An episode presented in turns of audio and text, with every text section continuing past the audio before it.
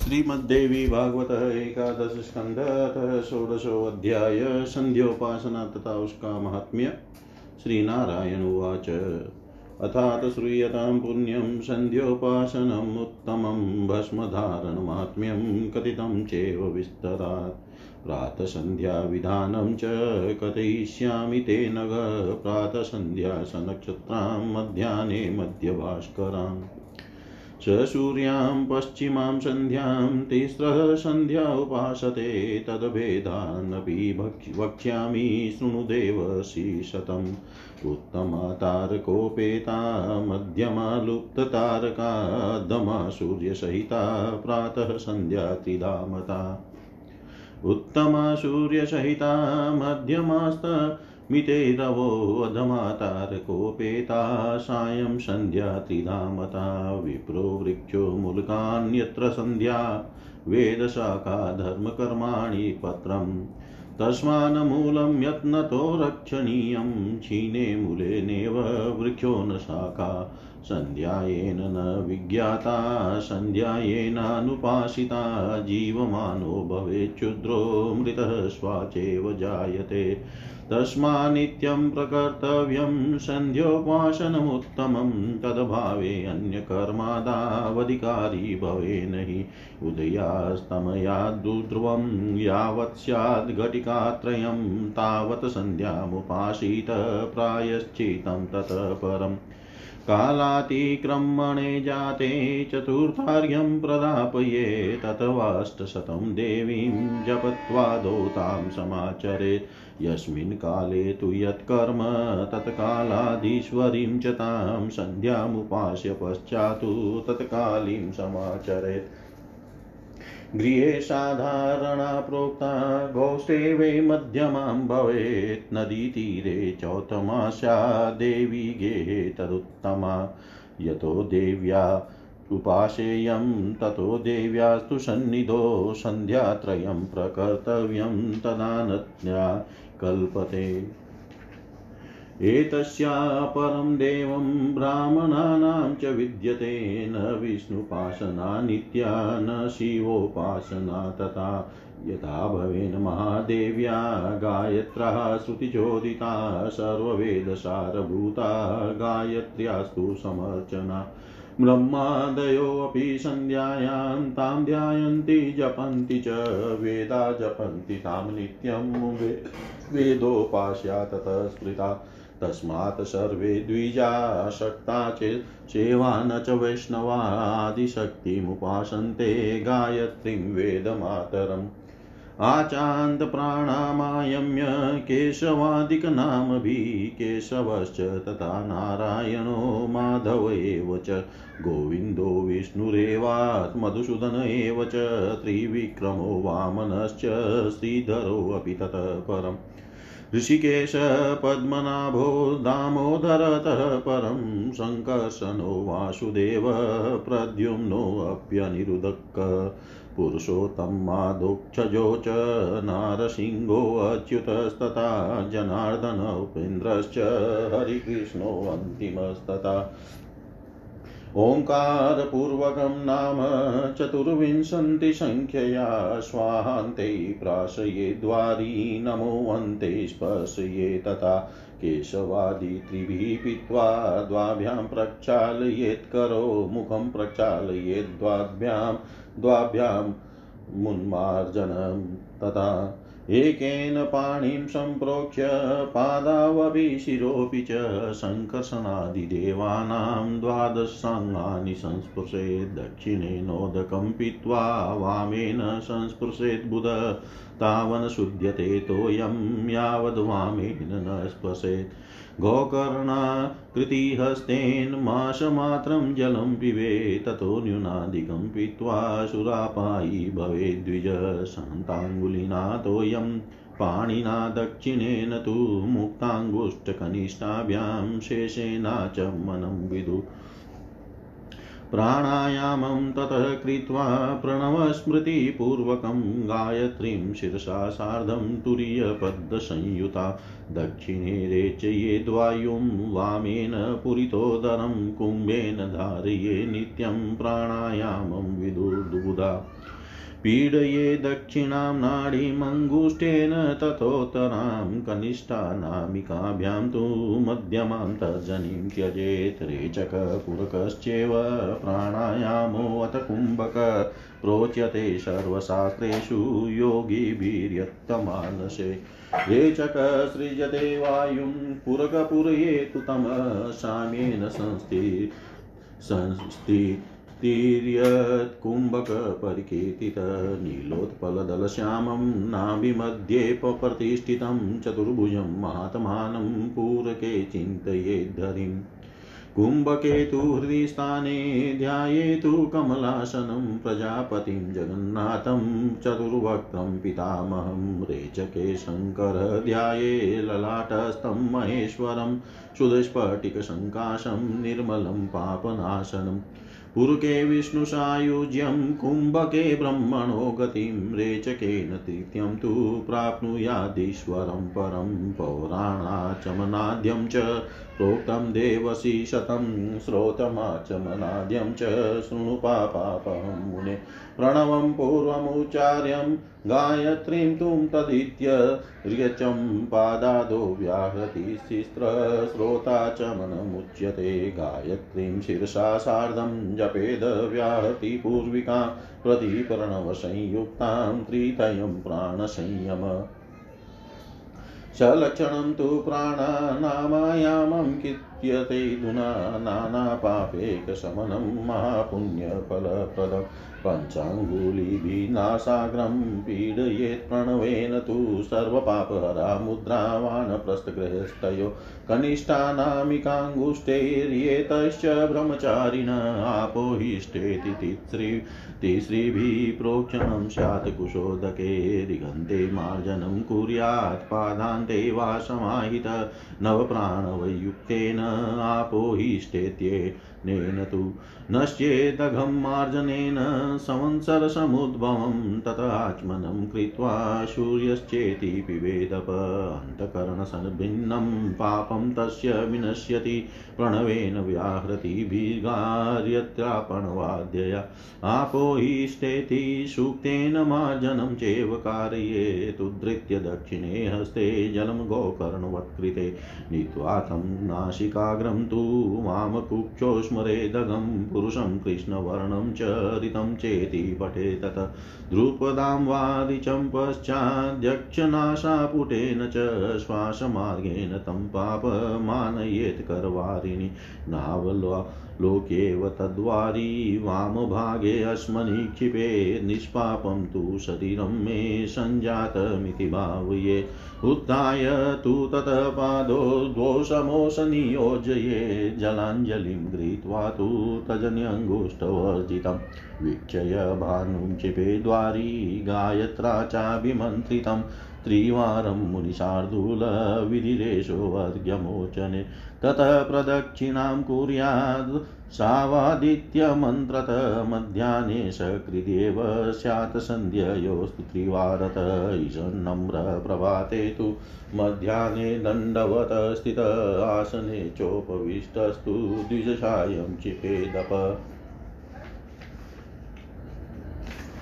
उदगं प्रक्षिपेद्यस्मात् कारणमतः शृणु त्रिंशत्कोटयो महावीरा मन्देहानमराक्षसा कृतघ्ना दारुणा घोरा सूर्यमिच्छन्ति खादितुं ततो देवगणाः सर्वे ऋषयश्च तपोधना उपासते महासन्ध्यां प्रक्षिपन्त्युदकाञ्जलिं दह्यमान्ते तेन दैत्यास्ते वज्रीभूतेन वारिणा एतस्मात् कारणात् प्रिया एतस्मात् कारणादिप्रा सन्ध्यां नित्यमुपासते।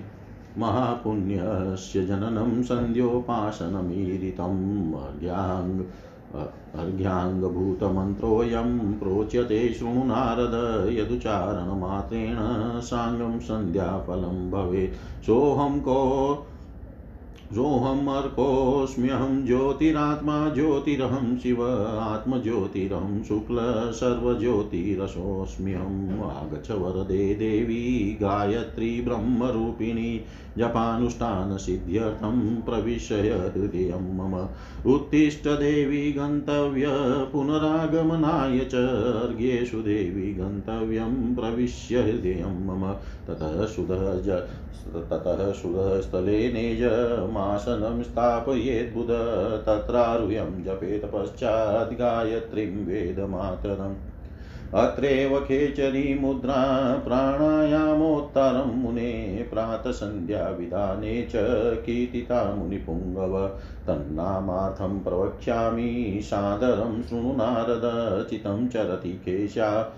यस्माञ्जीव्यः चरति के गता, भ्रुवोरन्तर्गतः दृष्टिर्मुद्रः भवति केचरी, न चाशनं शिरसम्मं न कुम्भसदृशो नील, न केचरी समा मुद्रा सत्यं सत्यं च नारद, घण्टावत् प्रणवोच्चारात् वायुनिर्जित्य यत्नथ स्थिरासने स्थिरो भूत्वा निरहङ्कार निर्मम लक्षणं नारदमुने शृणु सिद्धासनस्य च। योनिस्थानकमङ्गरीमूलघटितं कृत्वा दृढं विन्यसेन्मेढ्रे पादमतेकमेव हृदयं कृत्वा समं विग्रहम्। स्थाणुशयमितेन्द्रियोऽचलसृद्रा पश्यन् भ्रुवोरन्तरं तिष्ठत्येतद्यदीव योगिसुखदं सिदासनं प्रोच्यते। आयातु वरदा देवी अक्षरं ब्रह्मसंहितं, गायत्री छन्दसा मातृदं ब्रह्मजुषस्व मे यदघ्न कुरुते पापं तद्यात् प्रतिमुच्यते, यद्रात्रया कुरुते पापं तत्रा त्र्यात् प्रतिमुच्यते सर्ववर्णे महादेवी सन्ध्या विद्ये सरस्वती, अजरे अमरे देवी, सर्वदेवी नमोऽस्तु ते। तेजोऽशित्यादिमन्त्रेण देवीमावाहये तत्, यत् कृतं त्वदनुष्ठानं, तत् सर्वं पूर्णमस्तु मे, ततः शापविमोक्षाय विधानं सम्यगाचरेत्। ब्रह्मशापस्ततो विश्वामित्रस्य च तथैव च वसिष्ठशाप इत्येतत् त्रिविधं शापलक्षणं भ्रमणस्मरणनेनैव ब्रह्मशापो निवर्तते।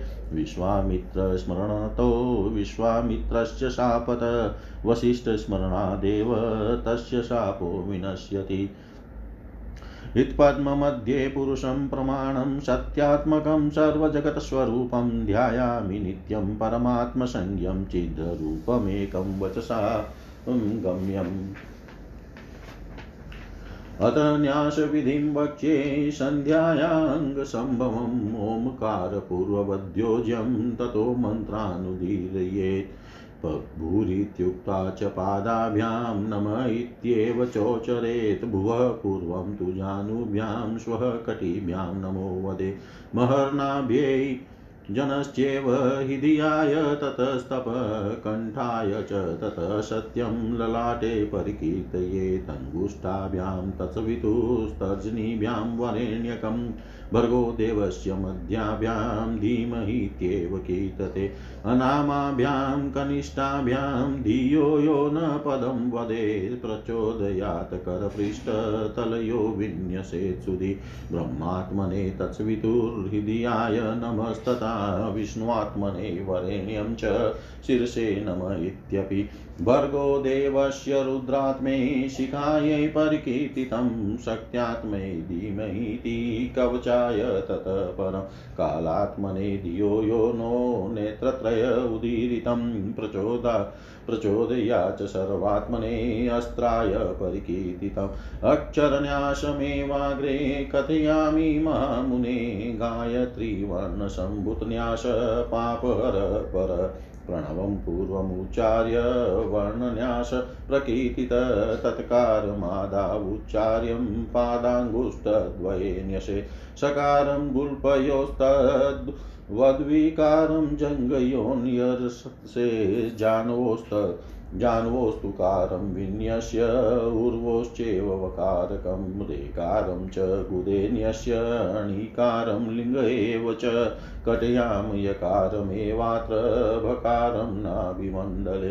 गोकारं हृदयेन्यस्य, देकारं स्तन, स्तनयोर्द्वयो वकारं हृदि विनयस्य शकारं कण्टकूपके धीकारं मुखदेशे तु मकारं तालुदेशके हिङ्कारं नासिकाग्रे तु धीकारं नेत्रमण्डले भ्रुवमध्ये चेव योकारं योकारं च ललाटके, नकारं वै पूर्वमुखे प्रकारं, दक्षिणे मुखे चौकारं, पश्चिन्मुखे लकारं, चौतरे मुखे याकारं, मूर्धनि विन्यस्य तकारं, व्यापकं न्यसेत् एतान्याश्विधिं केचिन्नेच्छन्ति जपत्तत्परा, ततो ध्यायेन् महादेवीं जगन्मातरम्बिका बाष्वजपापप्रसुन्नाभां कुमार परमेश्वरीं रक्ताम्बुजासनारूढां रक्तगन्धानुलेपना रक्तमाल्यां वरधरां चतुराश्यां चतुर्भुजां द्विनेत्रां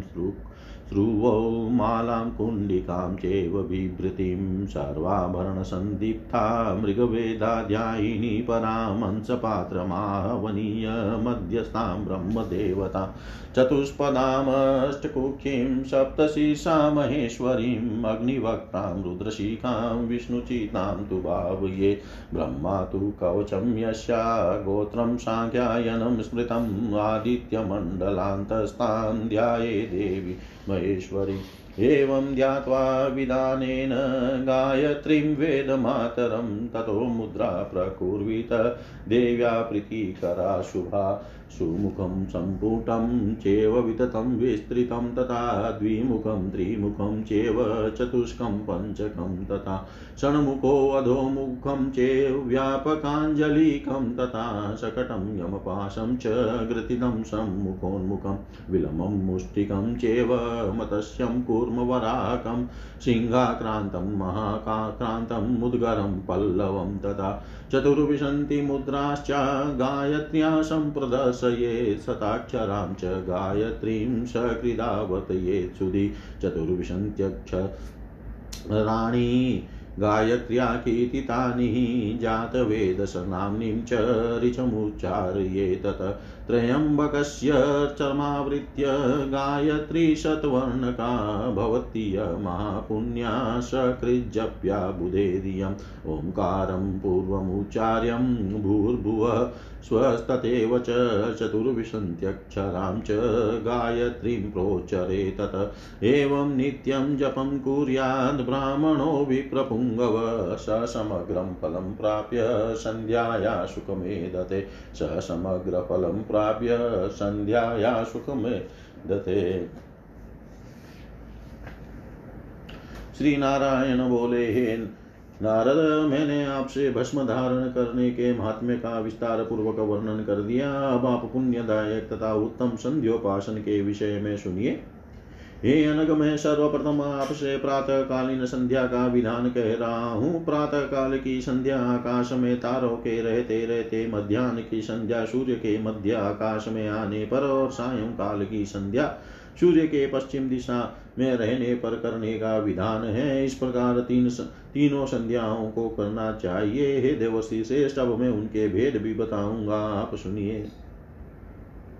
तारों के आकाश में विद्यमान रहते की जाने वाली प्रातः संध्या उत्तम तारों के लुप्त होने से लेकर सूर्योदय के बीच की अवधि में की जाने वाली संध्या मध्यम और सूर्य के उदय हो जाने पर की जाने वाली संध्या अधम। यह तीन प्रकार की प्रातः संध्या कही गई है। सायं काल में सूर्य के विद्वान विद्यमान रहने, रहते की गई। सायं संध्या उत्तम सूर्य के अस्त होने तथा तारों के उदय के पूर्व की गई। संध्या मध्यम और तारों के उदय के पश्चात की गई। संध्या अधम, यह तीन प्रकार की सायं संध्या कही गई है। विप्रवृक्ष है ये संध्याएँ, उसकी जड़ें हैं, वेद उसकी शाखाएँ और सभी धर्म कर्म उसके पत्ते हैं। अतएव प्रयत्न के साथ मूल अथवा संध्या की ही रक्षा करनी चाहिए, क्योंकि मूल के कट जाने पर न तो वृक्ष रहता है और न शाखा। जिसने संध्या का ज्ञान नहीं किया तथा जिसने संध्योपासना नहीं किया, वह जीते जी शूद्र के समान होता है और मृत्यु के अनंतर कुत्ते की योनि में जन्म लेता है। अतः द्विज को अतः द्विज को नित्य उत्तम संध्या करनी चाहिए, उसे न करने वाला अन्य किसी भी शुभ कर्म की करने, कर्म को करने का अधिकारी नहीं है। सूर्य के उदय होने तथा अस्त होने के तीन तीन घड़ी बाद तक संध्योपासना कर लेनी चाहिए। उसके बाद संध्या करने पर प्रायश्चित करना पड़ता है। समय बीत जाने पर यदि संध्या की जाए तो तीन अर्घ्य के अतिरिक्त चौथा अर्घ्य देना चाहिए, अथवा आरंभ में एक सौ आठ बार गायत्री का जप करके संध्या करनी चाहिए। जिस समय जो कर्म करना हो, उस समय की अधीश्वरी, उस गायत्री स्वरूपिणी संध्या की उपासना करने के अनंतर ही उस कार्य में प्रवृत्त होना चाहिए। घर में की गई संध्या साधारण कही गई है, गौशाला में की गई संध्या मध्यम मध्यम कोटि की कही होती है, नदी के तट पर की गई संध्या उत्तम होती है और देवी मंदिर में की गई संध्या उससे भी उत्तम कही गई है। संध्योपासना देवी की उपासना है, अतः देवी की सन्निधि में ही तीनों काल प्राप्त तीनों कालों प्रातः मध्यान्ह सायं की संध्या करनी चाहिए। वह उन्हें अनंत फल प्रदान करती है। ब्राह्मणों के लिए इन गायत्री देवी के अतिरिक्त अन्य देवता नहीं है। विष्णु तथा शिव की उपासना भी वैसी नित्य नहीं है, जैसी महादेवी गायत्री की वेद प्रतिपादित संध्या नित्य है। गायत्री देवी की आराधना संपूर्ण वेदों का सार स्वरूप है। ब्रह्मा आदि देवता भी संध्योपासना के समय उन गायत्री देवी का ध्यान तथा जप करते हैं। वेद उन गायत्री का नित्य जप करते हैं, अतएव वे वेदोपासना कही गई है। इसीलिए सभी द्विज शाक्त है, वे न सेव है, न वैष्णव है, वे सभी वेद माता आदि शक्ति गायत्री की उपासना करते हैं। केशव आदि नामों से आचमन करने के बाद प्राणायाम करने के अनंतर संध्योपासन में प्रवृत्त होना चाहिए। केशव नारायण माधव गोविंद विष्णु मधुसूदन त्रिविक्रम वामन श्रीधर ऋषिकेश पद्मनाभ दामोदर संकर्षण वासुदेव प्रद्युम्न निरुद्ध पुरुषोत्तम अधोक्षज नरसिंह अच्युत जनार्दन उपेंद्र हरि तथा श्री कृष्ण इन चौबीस नामों के पूर्व ओंकार तथा अंत में स्वाहा। जोड़कर जल का प्राशन आचमन और इन्हीं नामों के पूर्व ओंकार तथा अंत में नम लगाकर शरीर के विभिन्न अंगों का स्पर्श करना चाहिए। ओम केशवाय स्वाहा आदि ओम केशवाय स्वाहा, ओम माधवाय स्वाहा, ओम नारायणाय स्वाहा। तीन नाम मंत्रों से आचमन करके ओम गोविंदाय नम, ओम विष्णवे नम। इन दो नाम मंत्रों से दोनों हाथों का प्रचालन करना चाहिए। पुनः मधुसूदन तथा विक्रम। इन दो नामों से अंगूठे के मूल द्वारा दोनों होस्टों का प्रक्षालन और वामन तथा श्रीधर इन नामों से मुख का मार्जन करना चाहिए। मुख का समार्जन करना चाहिए। ऋषिकेश इस नाम से बाएँ हाथ का, पद्मनाभ नाम से दोनों पैरों का, तथा दामोदर नाम से सिर का प्रोक्षण करना चाहिए। इसी प्रकार संकर्षण आदि देव नामों से बारह अंगों का स्पर्श करना चाहिए। संकर्षण नाम से परस्पर बिली हुई बीच की तीन अंगुलियों द्वारा मुख का वासुदेव तथा प्रद्युम्न इन दो नामों से अंगूठे और तजनी अंगुलियों द्वारा दोनों नाशापुटों अनिरुद्ध तथा पुरुषोत्तम से अंगूठे और अनामिका द्वारा दोनों नेत्रों का अधोक्षज और नासिंग नामों द्वारा दोनों कानों का, अच्युत से कनिष्ठिका का और अंगूठे का, और अंगूठे द्वारा नाभिका का, जनार्दन से करल तर कर तल हृदय का, उपेंद्र से सिर का, एवं ओम हरिये नम तथा ओम कृष्णाय नम, इन दो नाम मंत्रों से दाहिनी और बाई भुजा का स्पर्श करना चाहिए। बुद्धिमान व्यक्ति को चाहिए कि दाहिने हाथ से जल पीते समय बाएँ हाथ से उसे स्पर्श किए रहे, क्योंकि वह जल तब तक शुद्ध नहीं होता जब तक बाएँ हाथ का स्पर्श नहीं होता।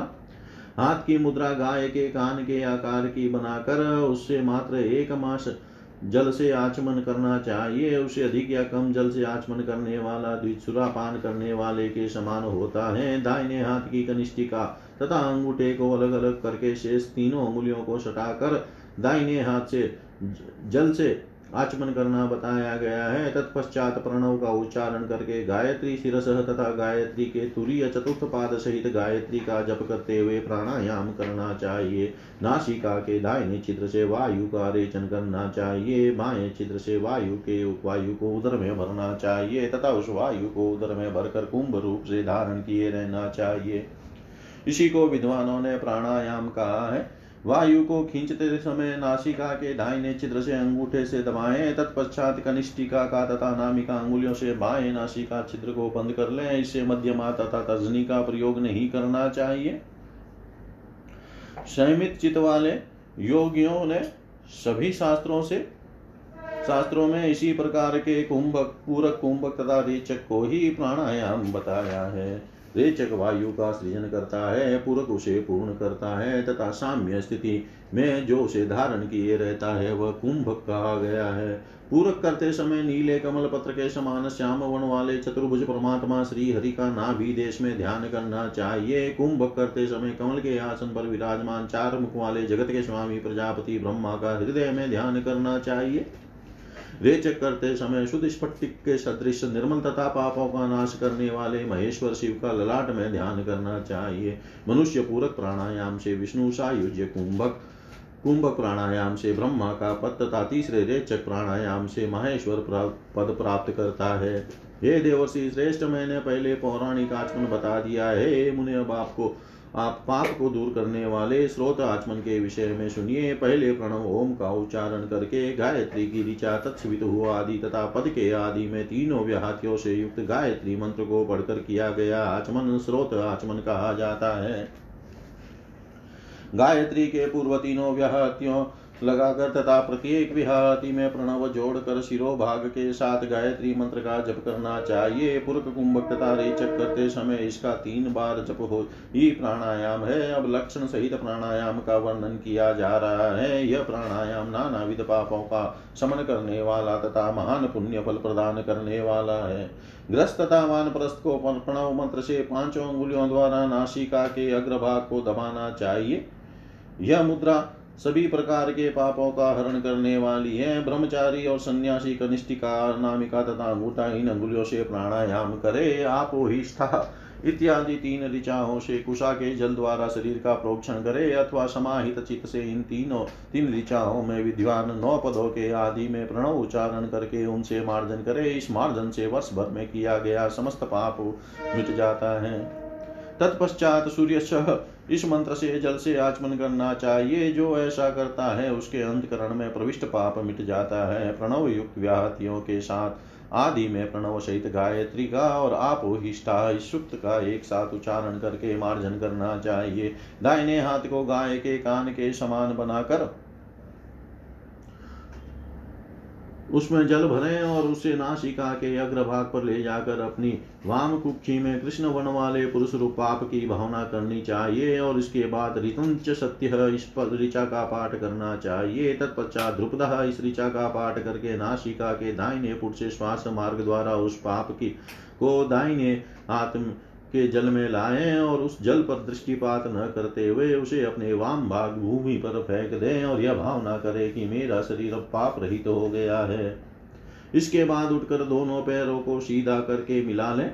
पुनः तर्जनी और तथा अंगूठे को अलग रखते हुए अंजलि, में जल लेकर सूर्य की ओर देख कर गायत्री मंत्र से अभिमंत्रित करके तीन बार सूर्य को जलांजलि अर्पित करे, हे मुनिश्रेष्ठ सूर्य अर्घ्य अर्पण की यही विधि है। तदंतर उस उपासक को आदित्य मंत्र से सूर्य की प्रदक्षिणा करनी चाहिए। मध्यान्ह में एक बार और प्रातः काल तथा सायं काल की दोनों संध्याओं में तीन तीन बार अर्घ्य दान देना चाहिए। द्विज को चाहिए कि प्रातः काल कुछ झुक कर मध्यान्ह में दंड की भांति स्थित होकर तथा सायं काल में आसन पर बैठकर सूर्य को जल अर्पण करे। हे नारद, सूर्य को जल का अर्पण क्यों किया जाता है? इसका कारण अब सुनिए। मदेह नाम के महापराक्रमी तीस करोड़ राक्षस हैं वे कृतज्ञ भयंकर तथा क्रूर राक्षस सूर्य को खा जाना चाहते हैं। ऐसी स्थिति में सभी देवता तथा तपोधन ऋषिगण भगवती महासंध्या की उपासना करते हैं और जलांजलि प्रदान करते हैं।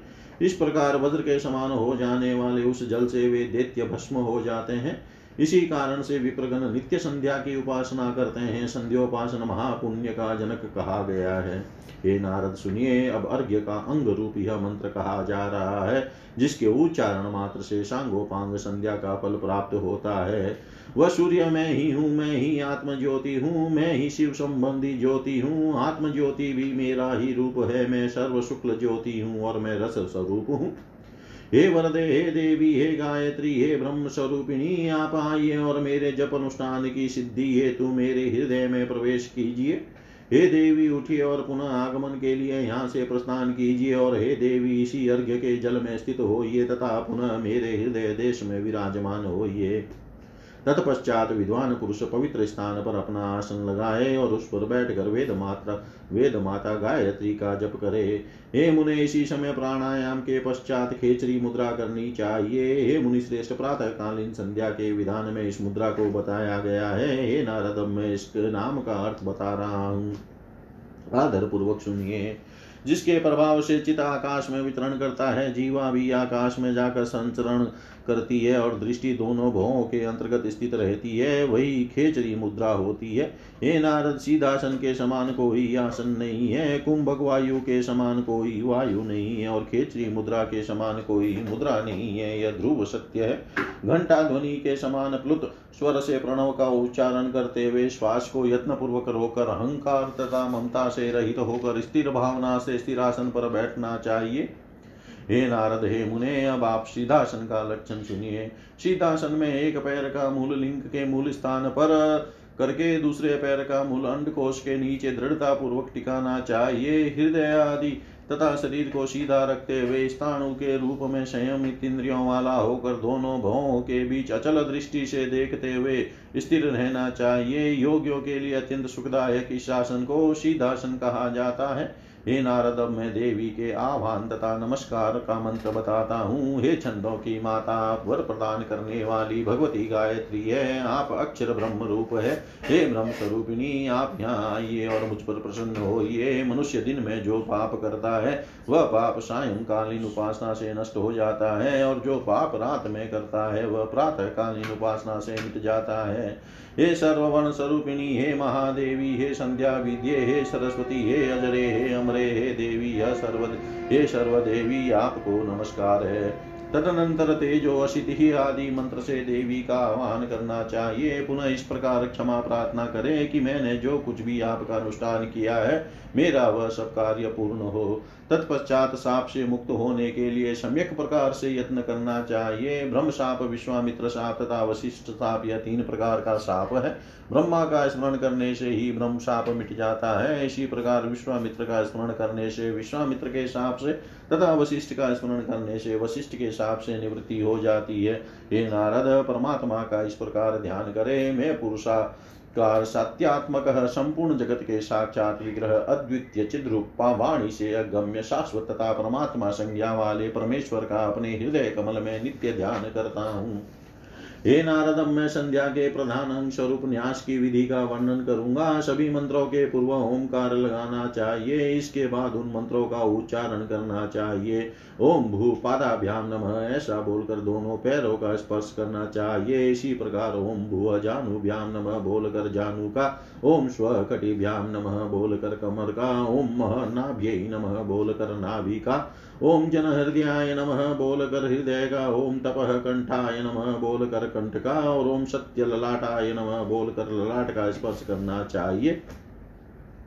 ओम तत्सवितुः अंगुष्ठाभ्यां नमः ओम वरेण्यं तर्जन्यभ्यां नमः ओम भर्गो देवस्य मध्यमाभ्यां नमः ओम धीमहि अनामिकाभ्यां नमः ओम धियो यो नः कनिष्ठ्याकाभ्यां नमः ओम प्रचोदयात् करतलकर्पृष्ठाभ्यां नमः इस प्रकार उच्चारण करके बुद्धिमान पुरुष को अंग न्यास करना चाहिए ओम तत्सवितुर्ब्रह्मात्मने हृदयाय नमः ओम वरेण्यं विश्वात्मने विश्वात्मने शीर्षे नम, ओं भर्गो देवस्य रुद्रात्मने शिखायै नम, ओं धीमहि शक्यात्मने कवचाय नम, ओं धियो यो न कालात्मने नेत्रत्रयाय नम, ओं प्रचोदयात् सर्वात्मने अस्त्राय नम इस तरह से उच्चारण करके हृदय आदि अंगों में न्यास करना चाहिए। हे महामुने, अब मैं अब इसके आगे मैं अक्षर न्यास बता रहा हूँ। गायत्री के वर्णों से किया जाने वाला यह न्यास श्रेष्ठ तथा सभी पापों का नाश करने वाला है।